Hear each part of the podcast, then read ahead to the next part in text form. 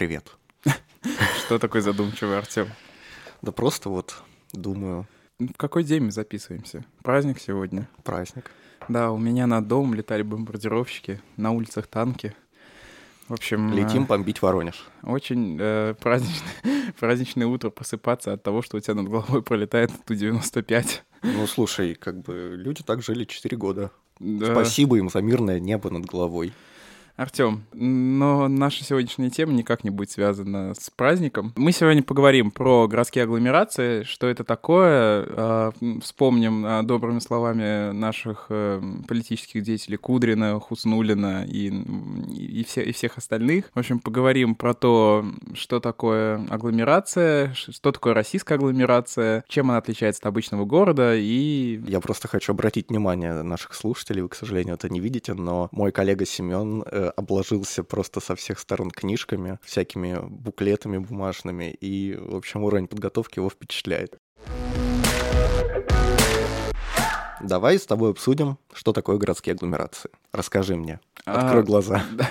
Слушай, ну, как всегда, есть э, четкие академические определения, и на самом деле э, моя научная работа на бакалавриате была посвящена агломерациям. И чтобы ты понимал, первые 20 страниц э, этой работы — это попытка дать определение агломерации, потому что советская ге- география э, и урбанистика, современная география российская и урбанистика, западная, и за- западный, за- за- западный там, подход экономический, социальный и так далее, все эти, все, все эти науки дают абсолютно разные трактовки, что такое агломерация. Поэтому я думаю, мы дадим свое какое-то понимание. Для меня агломерация — это, это ситуация, когда у тебя вокруг города образуется некоторое такое субурбия, да, то есть э, большое количество, большое количество пригородов. И одна из главных фишек агломерации в чем? Что у тебя всегда есть центр, ядро агломерации, и периферии. И вот это вот центр-периферийное движение, э, а, есть центростремительное движение, когда люди с периферии в- едут в ядро для того, чтобы там а, поработать, и вечером едут обратно. Есть также центр Это стремительный называется commuting. commuting, а, или если по-русски маятниковая миграция, Commuting звучит более научно. научно. Вот. А, а есть движение обратное из э, ядра центробежное, из ядра в периферию, когда люди, например, а, уезжают... э, На дачи. На дачи, да. Для очень, меня, поэтому, очень русская ситуация. поэтому для меня агломерация — это в первую очередь вот это отношение ядра и периферии, и то, как оно взаимодействует, и то, что между ядром и периферией образуется, вот эта вот промежуточная какая-то зона, это тоже вот часть агломерации. Слушай, а что, ну, что в промежуточной зоне можно? Я, я просто, я всегда все примеряю на мою родную любимую Москву. Мгм. Вот, не только тебе о Самаре говорить в нашем подкасте. Вот для меня как бы московская агломерация это плюс-минус все, плюс-минус Москва и вся Московская область, там, за, за редким исключением. Ну, о границах мы еще поговорим, о том, как э, их определяют. И, если честно, ситуация, которая происходит в Москве. То есть у тебя есть плотный, плотное ядро, то есть Москва в пределах МКАДа. Есть э, продолжение этого ядра в ближайших городах-пригородах, там Мытищи, э, Подольск, что там еще, Одинцово и так далее что ну, по, по своей среде как бы не слишком отличается от московских спальных районов. А есть вот дальше вот эта зона, которая, ну, ну, такая, можно сказать, типа дачная, лесная. Ну, типа, та- да, там города второго порядка, там Звенигород, Можайск и так далее, между ними какие-то поселки и леса. А ты говоришь о ситуации, когда между, условно говоря, между какими-то плотными городами существует вот эта вот разряженная зона. Я, я правильно понимаю, что ты это имел в виду? Ну, смотри, во-первых, агломерации, они бывают разные. И если уж так... э, Черные, белые, красные. Да. Черная агломерация, и даже боюсь представить, что это. Смотри, во-первых, я хочу сказать, что вот, вот даже в нашем стартовом таком заходе с тобой мы описали два ключевых подхода к определению границ агломерации.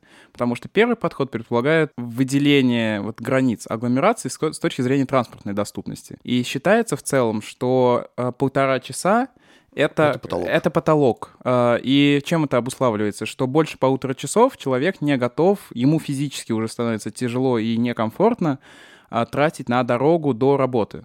И здесь э, один из как бы взаимосвязанных критерий — это маятниковая миграция, собственно. Ради чего вот эти транспортные работы происходят, это- это транспортное взаимодействие, чтобы люди могли из условного Дмитрова приехать в Москву и поработать, потому что в Дмит- в Дмитрове работы нету. Дмитров город, сад. Да, Дмитровгорск, Коломна. Но э, справедливости ради есть э, тоже в, в каждой стране вот эти критерии выделения по времени в дороге тоже разные, потому что есть, и мы знаем агломерации там а, азиатские, где люди могут по два часа тратить на работу по два с половиной. Это, по-моему, сингапурская агломерация, когда... Нет, как раз Сингапур очень маленький. Это а, город я, я помню, что действительно очень как... Э, Токио, например. Э, вероятно... Японские, японские агломерации, они, да, они в целом... Ну, те вот. самая большая городская агломерация в мире — это Токио. Ну вот, то есть, э, в принципе, люди и два, и два с половиной часа могут на дорогу потратить. У нас считают, что вот полтора часа. Но опять-таки, если говорить про азиатские страны, у них немножко другой подход в работе, и в целом у них очень устойчивая система рельсового транспорта, то есть по минутам буквально ходят, и люди, как люди поступают в той же самой Японии? Они заходят в поезд, там, не знаю, на какой-то своей станции, ставят будильник и засыпают. То есть из-за этого у них, э, собственно, расстояние между работой и домом увеличено, просто потому что они досыпают в это время. Слушай, вот. но... Европейцы так не, не привыкли делать. Как, как человек, который э, жил, собственно, в Самарско-Тольяттинской агломерации, и я жил в городе Чапаевске, это э, час езды от э, Самары. И я тебе скажу, что час поспать в битком набитой электричке — это практически невозможно. Даже, мне кажется, даже если это был бы супер комфортный ну, как бы электрический транспорт, а не то, что есть сейчас в Самаре, то это не то время, где ты можешь доспать. Поэтому на комфорт жизни, безусловно, мне кажется, это влияет. Э, вот это вот час доспать, это не, Но не происходит Я просто это сказал к тому, что в азиатских странах немножко другой менталитет, и это тоже влияет в том числе и на размер агломерации, потому что то, что приемлемо для азиатских людей, для жителей Японии той же самой, для жителей западного мира ну, немыслимо. Отчасти да. А второй подход вот, э, тоже к выделению агломерации — это выделение вот этого ядра за счет плотности населения. Да? Вот то, о чем ты говоришь, что у нас есть там центр Москвы и МКАД как плотное, дальше начинается разреженное и так далее. Но здесь что интересно, если посмотреть на все агломерации разные. И вот эта вот э, линия, да, где плотно, а где не плотно, если так прочертить, да, знаешь, эм, э, вот от центра Москвы вести линию, где по высотности зданий и по плотности населения, то это не будет идеально ровная линия сверху вниз. И также у каждого города есть, и у каждой агломерации есть свой рисунок, вот этот уникальный, так что... Ну, в Москве, да, в Москве это будет скорее такая э, непонятная синусоида, к окраинам плотность и, и плотность и этажность будет очень сильно возрастать, к окраинам и к ближайшим городам на периферии. Ну да, но это на самом деле европейская больше практика, насколько я понимаю, когда у тебя к периферии возрастает э, этажность, потому что американская практика — это как раз у тебя в центре у тебя есть э, даунтаун? Да, плотный, а остальное это разреженная индивидуальная жилая застройка. Да, американская субурбия, мы ее тоже немножко затронем. Существуют городские агломерации моноцентричные и полицентричные. Не знаю, вот Самарско-Тольяттинская агломерация, например, она полицентричная. Слушай, ну вот сейчас тебе, сейчас тебе, сейчас тебе э, накидают э, географы и экономисты российские, потому что э, Самарско-Тольяттинская агломерация — это Э, понимаешь как, всем, э, всем российским ученым хочется найти в России полицентричную агломерацию, и поэтому а, на, натягивают сову на глобус. 20 лет спорят, является ли Самарская агломерация полицентричной. Для тех, кто не знает, э, Самарская область состоит из двух крупных городов, по сути. Это Самара с миллион двести населения и Тольятти. Там 800 с чем-то, по-моему, население, около 800 тысяч. Расстояние между ними очень большое. И э, что вот одна из характерных критериев выделения агломерации — это непрерывность вот этой урбанизированной территории. Оно нарушается здесь, потому что между Тольятти и Самарой есть леса, вот эти вот самые не, не про непроходимые. Но, да, наверное, это единственный пример э, такой почти полицентричной агломерации. Э, считается эталонной полицентричной агломерацией это рус, русская...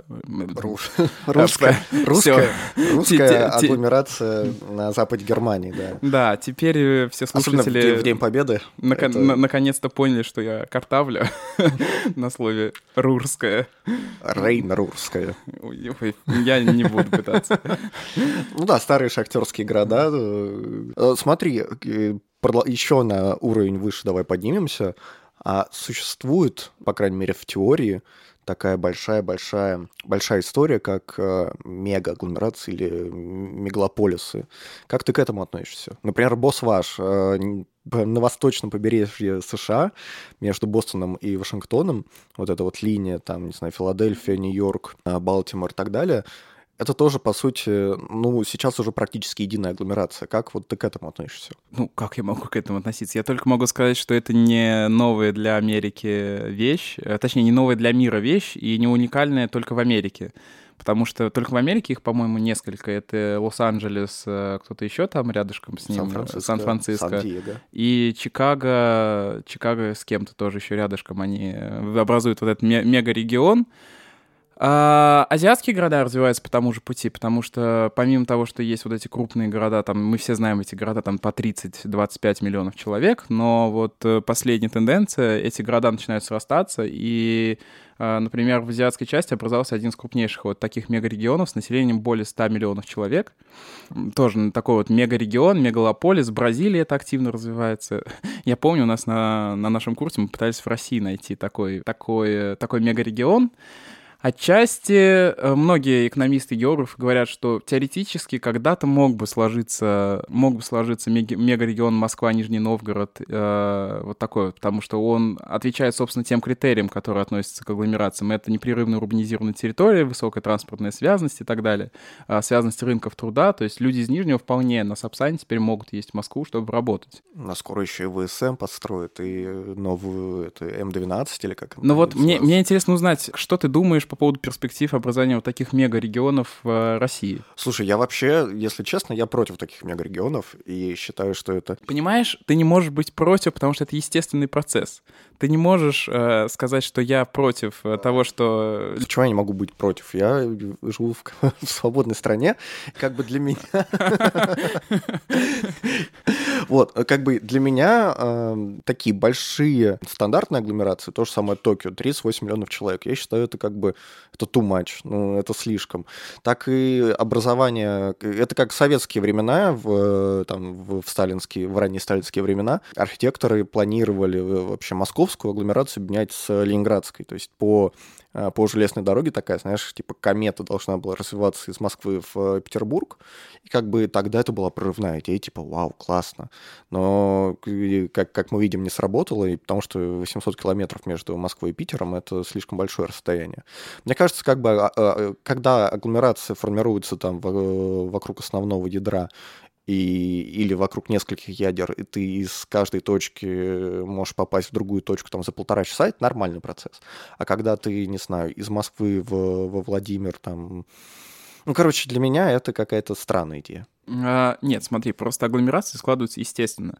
И единственное, что ты можешь, ты можешь это, с этим согласиться и как-то работать с этим. Ну вот условно, между Москвой и Петербургом, очевидно, есть активная связь. Э, Люди э, работают, э, по крайней мере, там какой-то бизнес, он вполне себе может сидеть в Питере, а жить там с владелец в Москве, и ему надо регулярно туда ездить. Теперь у него есть Сапсан, который за 3,5 часа доезжает. Если бы это был еще более это, нормальные скоростные линии, где можно было разгоняться еще быстрее, в принципе, 2 часа из Москвы в Питер отличная связь. Почему нет? Это же удобно.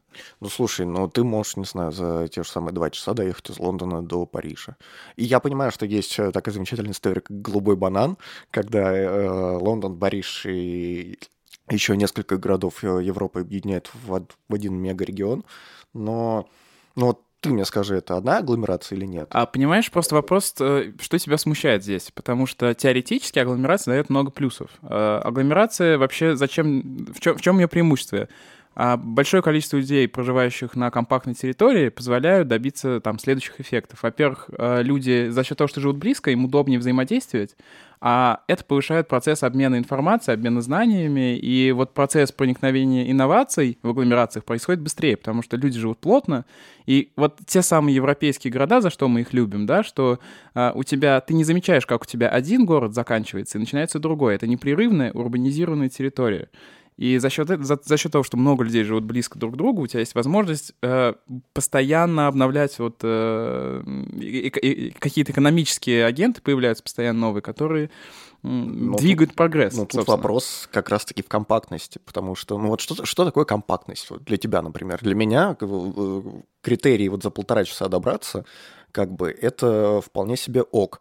Но мы понимаем, что как бы в России нету еще высокоскоростного транспорта, кроме как, э, кроме как авиаперевозки, но они дорогие, как бы, ты не можешь не знаю, там, э, жить в Питере, работать в Москве и каждый день летать туда-обратно, если ты только не очень богатый, но еще и все равно это съедает много времени.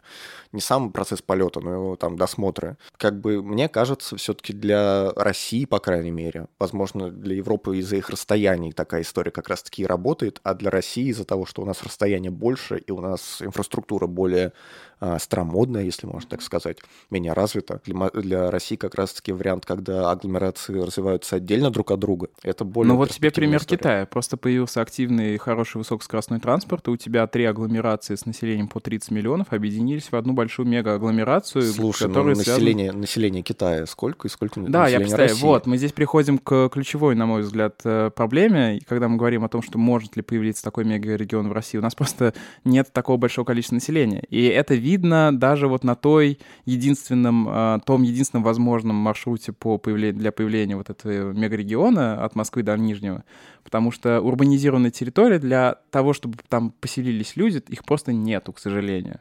И поэтому очень многие российские эконом-географы скептически относятся к идее образования таких, э, вот таких э, мегарегионов, потому что, ну, откуда, собственно, взяться население, учитывая, что у нас по 400 тысяч в год теперь убывает. Да, еще, слушай, еще проблема в том, что этими регионами надо как-то управлять. А, замечательная вообще история, как развивается московская агломерация. Особенно э, вот те наши слушатели, которые там застали еще московскую агломерацию лет 10, 10 назад, а, могли видеть замечательную картину у тебя в Москве. Ну, э, ты едешь по дороге в Москве, и обязательно перед МКАДом встаешь в пробку. Почему? Потому что московские там, не знаю, три полосы а, в каждую сторону за границей города упираются в одну и создается бутылочное горлышко, и это яркий пример того, что нету координации а, развития вот двух, а, двух административных субъектов а, Москвы Московской области, даже вот на уровне как-то единой агломерации. Сейчас с этим получше обстоят дела, но э, представь, если там, не знаю, если единая агломерация от Москвы до Нижнего, это как минимум четыре субъекта федерации, как они будут друг с другом уживаться? Слушай, но моделей взаимодействия есть много, и да, начнем с того, что в Москве просто нет агломерации, да, юридически нету инструментов для того, чтобы это как-то контролировать, а все текущие попытки — это попытки одного сильного э, мэра, э, вообще главы, э, ну, как бы по уровню влиятельности, мы сейчас про Собянина говорим, про уровень, да, вообще любой мэр Москвы — это человек по уровню влиятельности, ну, сопоставим там с президентом России, на самом деле. И второй человек — это губернатор Московской области, тоже очень влиятельный человек, мега влиятельный, э, тоже там один из самых влиятельных э, людей в стране, и таким людям, конечно, в... договариваться очень трудно, особенно когда нет на это запроса. А когда мы говорим все-таки про и Москва не Россия, потому что в других регионах все-таки немного не так. А, та же самая Самарско-Тольяттинская агломерация, а, все-таки это происходит в рамках одного региона, там есть один субъект, в рамках которого эта агломерация развивается. Но вопрос в том, что эм, Вообще есть несколько подходов к управлению. Есть, э, есть такой подход, который называется там двухуровневая система, да, когда у нас есть э, с вами муниципальный уровень, на муниципальном уровне у вас сохраняются все должности. И сверху над этим муниципальным уровнем настраивается дополнительный уровень, который называется как-то, как-то там, не знаю, общий координирующий, обычно это называется координационный совет агломерации такой-то который входят э, представители всех муниципалитетов, и который собирается там раз в полгода, раз в месяц, и они, собственно, все свои документы, все свои планы и так далее координируют вот друг с другом. И задача вот этого сверху координирующего совета — координировать. То есть э, в нормальной ситуации, там, мы говорим в первую очередь это про демократические страны, задача этого совета не указывать, как нужно сделать, а сделать так, чтобы у вас все муниципалитеты сели, сказали, что они хотят, показали это, и чтобы синхронизировали как-то работу над этим. Это вот первый такой инструмент, э, наверное, самый нам с тобой приятный, понятный. Ну самый утопичный, мне кажется, для России. Но это недалеко не говорит, что он самый эффективный, потому что, например, обычно развивающиеся страны идут по унитарному, э, унитарной модели управления а агломерацией. Это когда у вас Э, просто объединяется все в один мегарегион. Э, называется это там, не знаю, Омской агломерацией. А субъект упраздняется и, и так далее. То есть это, по сути, субъект, э, субъект равно агломерации. И многие города сейчас развиваются именно так. А когда у вас, ну, вот опять же, Самарско-Тольяттинская агломерация, понятно, что это все в рамках одного субъекта происходит. Ну, это вот как раз об этом и разговоры людей, которые хотят объединить Москву и область вот, в один субъект федерации, чтобы как-то скоординировать их развитие именно таким унитарным путем.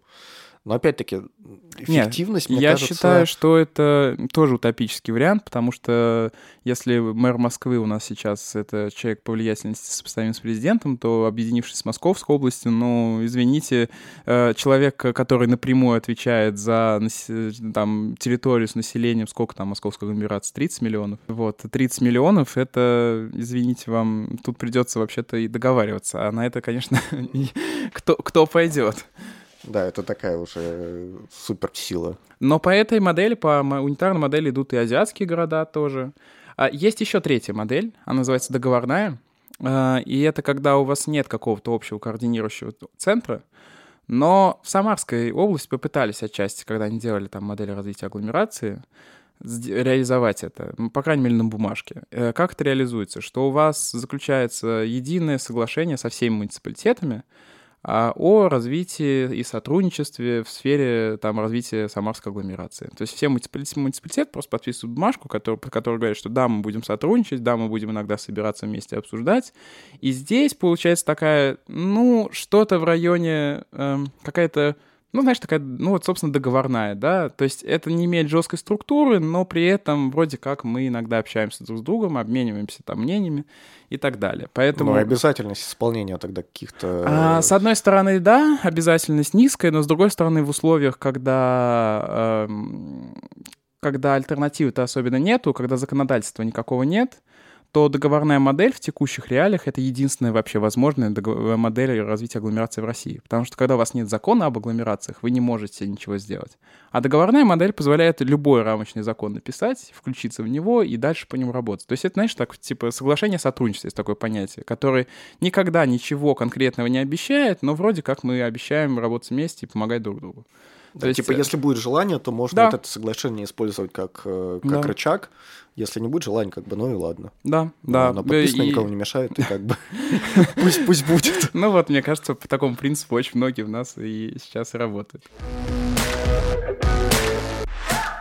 Слушай, давай поговорим про наших родных, любимых, как ты уже упомянул, э, господинов, Кудрина, Хуснулина и так далее. Второй выпуск подряд мы уже затрагиваем эту тему про развитие, собственно, агломерации по модели господина Хус Хуснулина, по его полету мысли. Что значит, напомню, если кто забыл, он высказал свое мнение, что Россия должна развиваться путем, прошу прощения за тавтологию, развития 21 городской агломерации. Это вот. Кудрин, по-моему, да? Нет, это Хуснули. Ну, у них э, одинаковые а, примерно мысли, где, только разница... Вообще слушатели, мне кажется, стоит сказать тем, кто не посвящен э, более-менее в э, вопросы урбанистики так глубоко, как мы, ну, как, как, как мы, потому что мы в этом варимся довольно долго. Вот на моей памяти по-моему, 12 год или 11 когда Кудрин впервые сказал о том, что надо развивать 21 агломерацию. Да, и причем Кудрин тогда это говорил, я говорил это в прошлом выпуске, скажу сейчас, Кудрин тогда это заявлял совместно с Медведевым. Да, то есть планы-то, планы вынашиваются давно. И я сразу скажу, что в соцсетях и в СМИ сразу появились, конечно, заголовки, что российские села вымрут, что там Кудрин бросил, а, значит, российские села умирать, и все пусть сконцентрировано в а, агломерациях. А, вопрос в том, что звучит в теории это довольно хорошо. Э, в плане не то, что российские села вымрут, ни в коем случае. Нет. Э, опять же, если мы говорим о том, что агломерация, о тех эффектах, которые ждут люди от агломерации, да, это повышение производительности труда, повышение инновационности, там, развитие бизнеса и так далее, повышение качества жизни, удобства за счет того, что все близко у вас, у вас есть качественная инфраструктура. То есть мы понимаем прекрасно, что вот Артем из города большого, а я из города маленького, и не самого плохого еще. Я прекрасно понимаю, что близость э, города-миллионника — сделал мою жизнь в тысячу раз комфортнее, потому что близ города-миллионника значит наличие театров, музеев, хороших прогулочных зон, а, большого количества новых людей, вузов, университетов, работы. И пиво Жигулевское. И пиво Жигулевское, ну без этого никуда. Не у каждой агломерации есть такое. Вот. А когда ваш город находится дальше, чем в 2 часа или 2,5 часа от э, поселения, Конечно, это сказывается на качестве жизни часто, потому что доступа к таким а, базовым, даже не базовым, а к уникальным а, культурным услугам у вас нету, к сожалению. Вот. Но, с другой стороны, надо понимать, что агломерации есть минусы. А, например, это отчетливо видно там на Самарской агломерации, я тоже проводил исследования по ней, и по Московской, когда у вас, э, по сути, город ядро агломерации, оно вытягивает все население из пригородов. А, Москва, а, в Москве это отчасти компенсируется тем, что у вас э, вот, ну, все, там люди из Дмитрова, они уезжают в Москву потому что там комфортнее, там удобнее, но э, в Дмитров приезжают те люди, люди которые не могут купить в Москве, в Москве жилье, да. Но в Самаре, например, это к чему приводит? Что город Новокубышевск такой, который находится в 30 минутах от Самары, он просто вымирает э, темпами очень большими. Там за 20 лет, по-моему, убыль порядка 20-30%. Это гигантские просто темпы. Это очень, это очень много. И это происходит ровно потому, что прямо на границах Самары начали строить новое жилье большом количестве. И люди думают, ну зачем я буду 30 минут тратить езды до Самары, когда я могу купить в 5 минутах от Самары за очень дешевую, за, за недорогую стоимость жилье. И здесь мы видим отток э, интеллектуальной рабочей силы на постоянной основе. Это во-первых. А во-вторых, надо понять, что во время маятниковой миграции люди у вас э, хоть и тратят эм, они зарабатывают деньги, они работают, но такая структура налогов сейчас у нас, что НДФ, НДФЛ, э, который человек платит у себя на работе, он нас платит по месту работы. То есть человек, приезжая в Самару, оставляет деньги в бюджете Самары. Приезжая в Новокуйбышевск, он остается, на, пользуется инфраструктурой города, но при этом не платит э, никаких налогов там. И это приводит к упадку инфраструктуры, и таким образом э, надо понимать, что агломерации есть плюсы, есть очень очевидные понятные минусы. Вот что ты по этому Но ну поводу думаешь? Э, ты сейчас светил две проблемы, которые очень характерны э, для Москвы, мне кажется. Во-первых, это проблема, как зарабатывают э, застройщики Московской области. Давайте с вами обсудим. Так. Вот, если, если наши дорогие э, слушатели покатаются по МКАДу, сделают кружочек, э, по внешней стороне Московской кольцевой, сразу за границей города огромные вырастают поля 25 этажек, просто одинаковых, огромнейших, которые часто не обеспечены должной инфраструктурой, то есть это нагрузка либо на существующую инфраструктуру пригородов, а, либо на инфраструктуру спальных районов Москвы.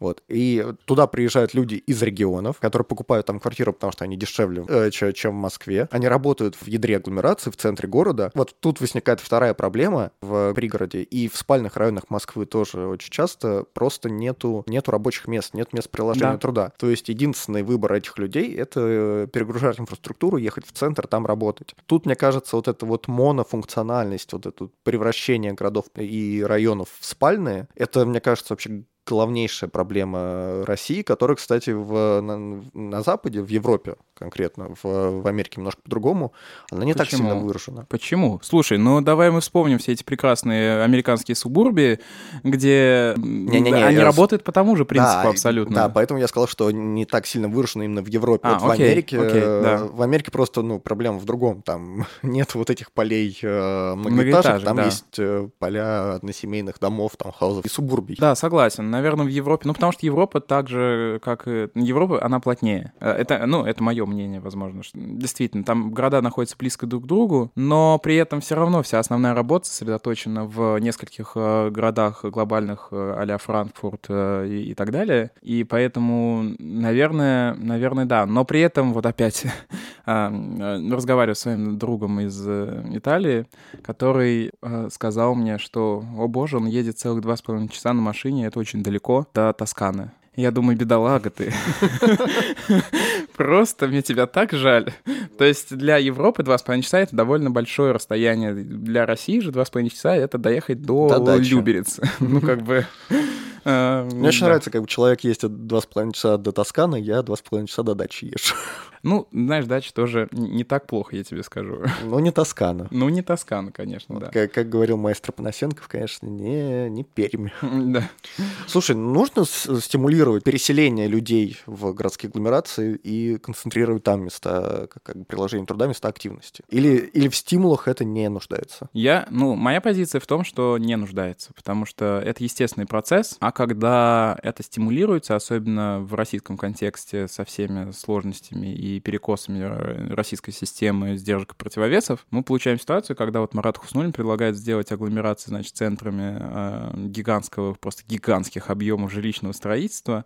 И самое смешное, что это, это жилищное строительство, как э, вот в, был недавно доклад преподавателя ВШУ э, Андрея Головина, теперь новый, он новый у нас там преподаватель. Что, что, что, что он заключил? Э, он его коллеги. Дело в том, что жилья в этих агломерациях собирается строиться примерно на 13, по-моему, или 14 миллионов человек. А по планам развития этих городов, значит, в официальных документах, э, самым оптимистичным, новое население там будет порядка 6 миллионов. И тогда возникает вопрос, для кого это жилье строится? Абсолютно, абсолютно непонятно. И вот эта ускоренная э, урбанизация, она приводит к тому, что у вас как раз села вымирают э, гигантскими темпами. То есть э, ситуация, когда у вас субурбия могла бы как-то быть, э, ну, хотя бы частично компенсировать свой упадок, она нивелируется, потому что когда у вас под Самарой водятся тонны километров жилья, какой смысл жить у себя в маленьком городе? Ты можешь жить в Человенике в пяти минутах от города. ты можешь жить, да. Да. Да, почему нет? Не знаю, мне кажется, какая-то... У нас в целом такая ситуация в, в стране, что у нас вымирают села. Ну, давайте это признаем. Мы уже давно урбанизированная страна, у нас давно уже население там городов э, больше 70%, городское население, в общем. И есть вполне понятный процесс, когда из сел и там, деревень люди приезжают там, в какие-то региональные центры, из региональных центров в города-миллионники, из миллионников в Москву, из Москвы там э, самые счастливчики э, уезжают в другие страны. Мне кажется, что как бы если этот процесс ускорить немножко, как-то ввести какие-то какие дотации, как-то помогать людям переезжать, э, улучшать свои жилищные условия, то, в принципе, может, это и не такое уж и зло как бы это, ну это уже такой философский вопрос, как бы мы э, насильно э, делаем добро. Просто, просто смотри, э, агломерации и так у нас растут без э, без э, стимулирования дополнительно. Зачем нужно? Опять, если ты посмотришь на структуру крупных городов-миллионников, которые по сути все практически все российские крупные города-миллионники, они являются центром агломерации той или иной величины. И сейчас они так или иначе все равно стягивают. Просто единственный вопрос, вот э, то, о чем мы говорили тогда с э, Данил Махницкий, да, помнишь, нам рассказывал, что э, часто власти стимулируют даже убыточные производства, чтобы население хоть и вымирало, но медленно, чтобы не было социального взрыва. Зачем нам нужно стимулировать строительство, большое количество строительства жилья, чтобы у тебя села мгновенно практически вымирали, когда можно сделать это постепенно? Понимаешь, когда тебе нужно ну, даже, даже представим, э, то, о чем мы часто говорим, что у вас вводят жилье, а социальной инфраструктуры никакой. И эти люди, по сути, приедут из более комфортных условий, где есть, да, не очень хорошая, но школа, да, не очень хороший, но детский сад, хорошая природа там и экология, приедут в загазованный мегаполис, где нет ни социальной инфраструктуры, ничего, Потому что помимо плюсов э, агломерации и минусов, вот, до которых мы перечислили, есть еще и такое понятие, как негативные экстернальные. Это все, что связано с транспортной загрузкой, с экологией, с преступностью и так далее. То есть человек меняет э, более комфортную значит, среду на менее комфортную, и при этом его еще как бы стимулируют, подталкивают это делать за счет льготных кредитов, ипотеки, в общем, дешевой, э, значит, и так далее, и так далее, и так далее. Кому это нужно? Может, в принципе, нам надо как-то перестроить модель, как мы относимся к городской агломерации в нашей российской практике, потому что сейчас это, как я уже сказал, это такой плотный центр и не менее плотные города-спутники. Может, нам нужно как-то, не знаю, сделать ее более распределенной и менее плотной, плотный. Слушай, я э, не, не буду судить, я, я могу единственное, что сказать, моделей очень много, и э, каждый город имеет уникальный контекст, и единую общую систему вырабатывать не имеет смысла никакого, это абсолютно, я считаю, так. Э, и в качестве примера тебе того, что ты говоришь, азиатские города некоторые пошли по такому пути, потому что они, ну, естественно, эта проблема очевидна, что у вас в субурбе там нет работы, там нет ничего.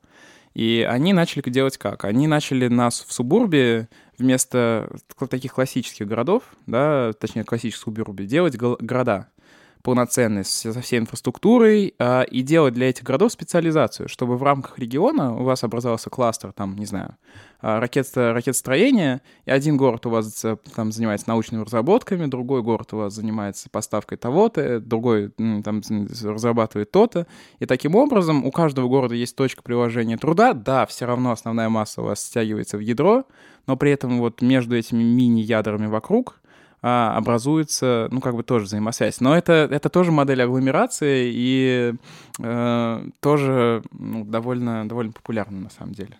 Просто вот, например, опять-таки переложить это на московскую агломерацию, почему бы нам, не знаю, на каком-то уровне э, не знаю, уровне законодательном, не знаю, на каком, на федеральном или региональном, а, закрепить э, развитие а, более мелких и более дальних от Москвы городов, типа Дмитрова, там, не знаю, Звенигорода и так далее, а не только с точки зрения там, строительства жилья, но и с точки зрения формирования каких-то Слушай, а на самом, деле, на самом деле это все решается довольно просто, и придумать никаких дополнительных не нужно. Это называется демократия, федерализм и так далее.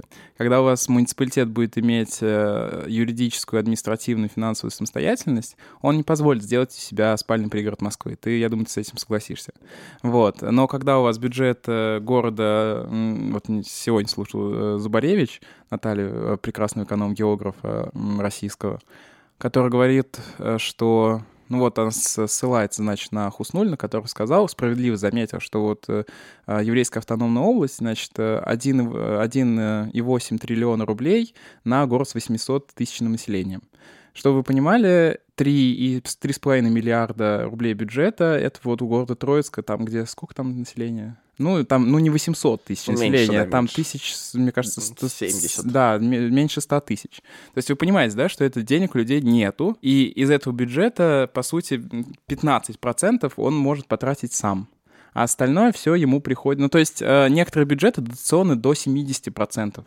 И в такой ситуации, конечно, а, такое, такое развитие, о котором ты говоришь, невозможно. Но дополнительных настроек, на мой взгляд, просто не нужно, потому что это решается простым а, передачей полномочий на более низкий уровень. Вот и все. Я от себя порекомендую еще э, то, о чем упомянул Семен. Это замечательный подкаст с э, госпожой Зубаревич. Я так понимаю, ты о нем говорил о подкасте, который записал, не, записал некий иностранный агент. Да. Вот. Ну, я думаю, оставим ссылочку в описании. Там какой-то этот, э, что, что-то, вот исполнитель еще есть какой-то, знаешь, с песней вот такой вот. За, за. Господи, какой кошмар. Ладно, давай, наверное, последний вопрос. Давай немножко помечтаем. Какая вот для тебя, Семен, идеальная городская агломерация? Ой, Артем, что за вопрос такие? Ну, потому что у меня есть... Э, так, хорошо, расскажи, а я, может, пока подумаю. Вот давай. Для меня, значит, что идеальная городская агломерация — это когда все таки у тебя главное ядро... Давайте Давайте про Москву я вам расскажу. Когда, значит, главное ядро, а, все, что в пределах МКАДа, это все-таки, да, достаточно плотная какая-то история. Ну, не знаю, примерно вот как сейчас, э, возможно, даже чуть поплотнее. Это сейчас мечту э, Сергея Кузнецова Э, который говорит, что в Москве можно еще чуть-чуть высоточек в центре добавить и в спальных районах, чтобы вообще все заиграло. Я, кстати, за высотки в центре, да.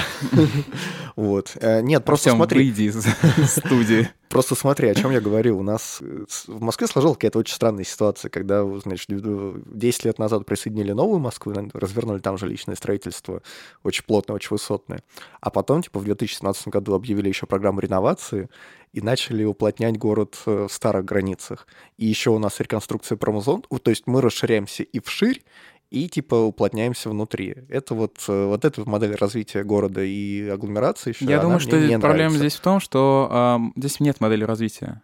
Ну да. Это, это не модель развития. Модель развития — это осознанная стратегия, представленная там как минимум публично или полупублично, согласно которой действует в течение там длительного времени. Стратегии, на мой взгляд, как таковой нет, потому что 12 лет назад понадобилось отдать девелоперам, возможно, это было пост посткризисное какое-то решение, чтобы дать девелоперам заработать, наиграться на новой территории. Возможно, действительно то, что, о чем говорил Данил в прошлом выпуске Махницкий, что это просто была игрушка мэра, который захотел поиграть в мегапроекты, в мегаломанию такую. Но стратегии никакой нет, поэтому в этом проблема. А, агломерации, э, как и любой другой инструмент, они имеют плюсы и минусы, которые мы перечислили выше. И как и раньше я в прошлом выпуске говорил, вот есть наша простая стратегия пространственного развития, где развитие всего хорошего против всего плохого. Так не бывает. Вы должны выбрать один тренд и идти по нему. Поэтому агломерация — это окей, если у вас есть стратегия. Вот. моя стратегия развития московской агломерации такая. Так, давай, я вот. записываю. В пределах МКАДа, значит, оставляем примерно все как есть. Угу. Вот. А за пределами МКАДа сносим все, все многоэтажки, строим комфортные, либо там, либо там, не знаю, девятиэтажки, пятиэтажки и так далее. И чем дальше от границ города, тем меньше этажность, тем меньше плотность, и приходим к замечательной субурбе, развиваем малые города. В общем, я тоже за все хорошее, против всего плохого. Это была моя предвыборная кампания, голосуйте за меня. Слушай, отлично. Я, я как, думаю, когда окей. я стану мэром Москвы, вот, так все и будет. Ну, по поводу себя я не знаю, есть ли какая-то идеальная агломерация. А идеальная агломерация — это где муниципалитеты, а, на, на мой взгляд, и- ну, мне кажется, что а, а, самая такая человекоориентированная, потому что, смотри, а, в, в экономике и в целом как бы в такой в повестке развития да, чего-то есть всегда такая типа две, две, две линии. Т- Ты не можешь а, ты должен учитывать и либо ты идешь по повышению максимальной экономической э, эффективности, либо по линии социальной справедливости. И каждый раз, то есть если ты максимально выжимаешь эко- экономическую эффективность, то у тебя социальная с- справедливость будет нулевая. Это то, как сейчас реализуется, скорее всего, в Москве. Когда у вас каждого клочка земли выжимается максимальный ТЭП, там, да, экономический показатель. А, но при этом, если ты сделаешь полностью социалочку, да, то ты можешь уйти в минус и вообще прогореть и так далее. Поэтому всегда нужен какой-то баланс. Вот для меня агломерация идеальная — это некоторый баланс. И, на мой взгляд, добиться этого можно только посредством договорного, догло- э, договорной модели, договорной агломерации, когда каждый муници- муниципалитет объединяется в единый какой-то такой комьюнити, да, в единую сеть, и каждый из муниципалитет- му- муниципалитетов может влиять на повестку так или иначе. Это отчасти, кстати, была тема моей бакалаврской работы. Я разрабатывал схему управления вот этими договорными отношениями. Получилось очень красиво, но молодец. нереализуемо, к сожалению. Давай самый последний, самый провокационный вопрос. Если бы ты выбирал из двух зол, значит, многоэтажные пригороды, как у нас сейчас в Москве, или американская субурбия, что бы ты выбрал? Это неверная постановка вопроса, Артем. Я говорю, она провокационная. Я бы выбрал среднеэтажную, а, разнообразную субурбию с а, индивидуальным жильем и с застройкой от 7 до ну, 12 этажей как максимум. Такого Вот. стула не предлагаю. Ну вот, пойдем мечтать о хороших агломерациях, о хорошем общественном транспорте, о хороших дорогах, дворики, только мечтать об этом. дворики, лужайки и газоне, где собака бегает, так вот приятно. Американская мечта. Вот Да, ты, сейчас описал ее. да. Западенец. Так и запишем. Ну все, что? Все, это был Семен Гудков. Да, а это был какой-то западенец. Да. А это был подкаст «Выход в город». Да, всем пока. До свидания.